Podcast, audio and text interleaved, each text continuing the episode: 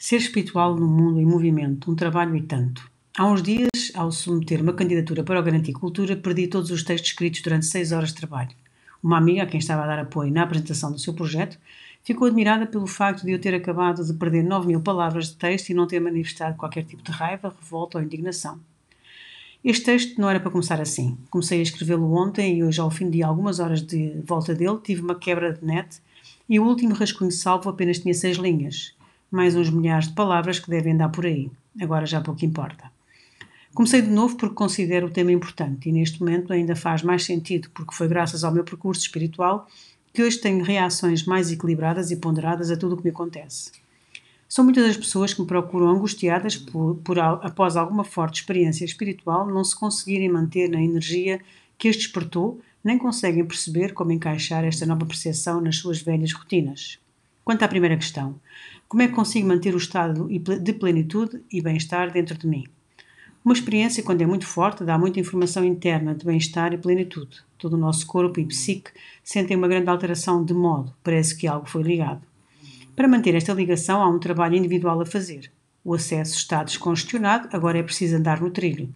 Neste sentido, o trabalho de autoobservação é muito importante. Observar se os pensamentos, ações e palavras estão em coerência e esta é a primeira prática diária para cada uma das ações que desenvolvemos.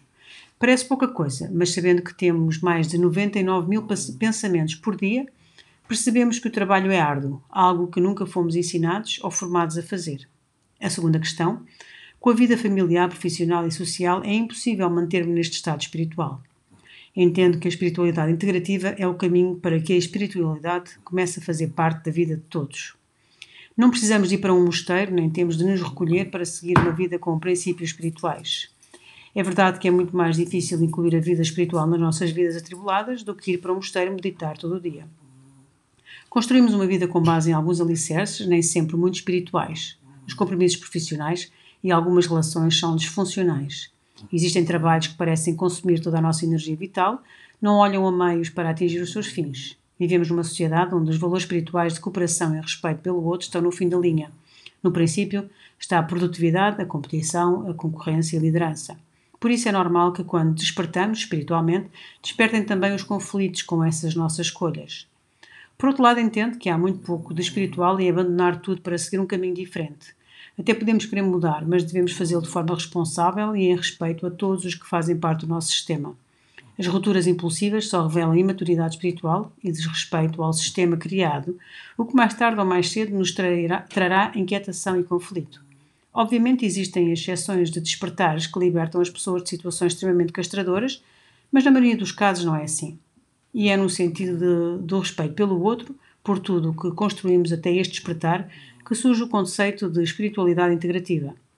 Por este motivo, quando as pessoas me trazem um grande sofrimento associado ao despertar e revelam os conflitos entre o antes e o depois desse despertar, aconselho que se foquem no seu desenvolvimento pessoal, dentro deste novo paradigma, para depois então escolher de forma assertiva algumas das propostas que faço. Observar de que forma pode integrar o novo conhecimento nos padrões antigos. Respeitar o tempo de cada um, o facto de os que nos são mais queridos não concordarem connosco não quer dizer que estejam errados estão apenas numa outra fase do seu processo evolutivo. Estar atenta às suas questões dentro do velho padrão, nada nos dá o direito de criticar tudo e todos ou de acharmos que estamos a agir melhor que eles. Observar de que forma julga o facto dos outros não o aceitarem ou partilharem a sua crença. Observar até onde o seu coração se sente superior. Creio na espiritualidade integrativa como a única forma consistente de trazer coletivamente para a sociedade a espiritualidade. Através desta prática, muitos vão acreditar que é possível ser um humano normal e espiritual, e com o tempo teremos milhares de seres que se eliminaram junto da sociedade onde cresceram e foram um exemplo para outros. É um processo que dá trabalho e está acessível a todos. Talvez consigamos assim criar mais mestres. Desta forma, chegará o tempo em que todos seremos mestres um dos outros na arte de ser melhor todos os dias.